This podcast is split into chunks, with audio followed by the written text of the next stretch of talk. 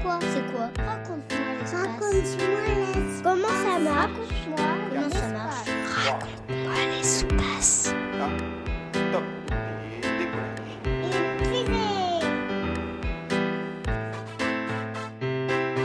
Bonjour, je m'appelle Adrien, j'ai 7 ans. Je voudrais savoir où vous trouvez le gaz pour les moteurs. Bonjour Adrien, merci pour ta question. Tu te demandes où trouver le gaz pour les moteurs de fusée. Si c'est bien du gaz qui sort du moteur, il n'est pas stocké à bord de la fusée, mais c'est le moteur qui va créer ce gaz. C'est le grand débit de gaz et sa grande vitesse qui va permettre de réaliser la poussée qui va propulser la fusée.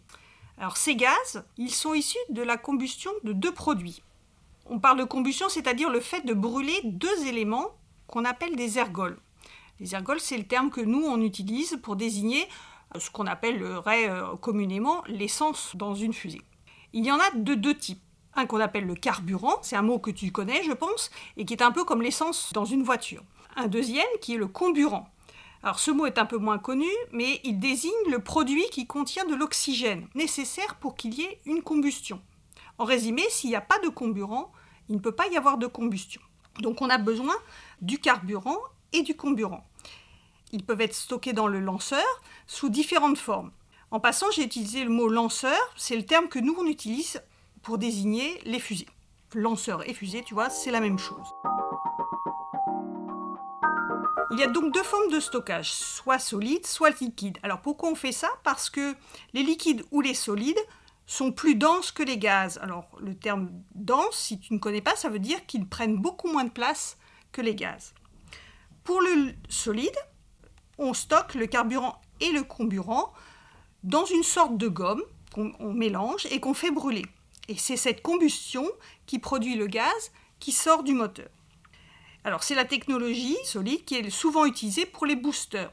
Les boosters, ce sont les moteurs qui sont placés parfois sur le côté d'un lanceur pour l'aider au décollage. Pour les stockages sous forme liquide, le carburant et le comburant sont placés chacun dans des réservoirs. C'est ça qui forme la majeure partie du corps du lanceur que tu vois. Il y a des ergols qui sont liquides à température ambiante, c'est-à-dire à 20 degrés, et on les appelle stockables parce qu'ils sont facilement stockables comme de l'eau. Euh, c'est le cas par exemple du kérosène. On utilise le kérosène sur euh, les lanceurs comme un peu sur les avions. Mais les plus intéressants, euh, d'un point de vue de l'énergie qu'ils vont dégager, ce sont des liquides à très basse température, comme l'hydrogène. Alors l'hydrogène est liquide à moins 250 degrés et l'oxygène, lui, est liquide à moins 180 degrés. Alors tu vois, bizarrement, même s'ils sont très très froids, leur combustion va produire des gaz extrêmement chauds, à plus de 3000 degrés, et des gaz qui sont très légers et qui vont donc nous permettre d'obtenir une très grande vitesse en sortie du moteur, et ça c'est très intéressant. Alors tu sais peut-être qu'un lanceur est composé de plusieurs étages, et chacun de ces étages peut avoir un couple d'ergols. Alors quand on parle de couple, c'est juste qu'on dit le carburant plus le comburant, qui peuvent être différents. Par exemple, sur Ariane 5, un des deux lanceurs européens qui sont euh, actuellement euh, euh, utilisés, possède deux boosters solides, un étage qui fonctionne à l'oxygène et à l'hydrogène liquide au premier étage, et un second étage aussi à l'hydrogène et à l'oxygène liquide. Falcon 9, c'est la fusée de SpaceX américaine que tu connais peut-être aussi. Elle utilise quant à elle de l'oxygène et du kérosène. Le choix de ces ergols, tu te demandes peut-être comment on fait. Alors ça dépend de nombreux facteurs. Il y a entre autres le coût, la facilité d'utilisation.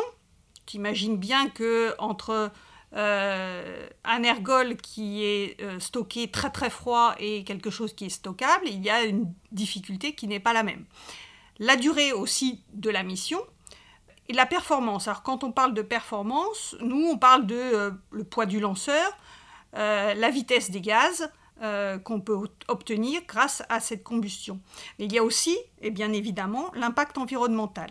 Alors aujourd'hui, on recherche pour le futur euh, des ergols qui soient le plus denses possible, avec une très très haute température de combustion, tout en étant encore plus respectueux de l'environnement, tant au moment de la fabrication de ces ergols que dans les émissions qu'il y a dans les gaz au moment du lancement.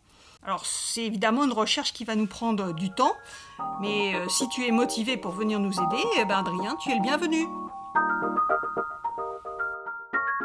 C'était Nathalie Girard, experte en propulsion liquide à la direction du transport spatial au CNES, dans Raconte-moi l'espace, la série de podcasts produite par le CNES qui répond aux questions scientifiques et spatiales des enfants petits et grands.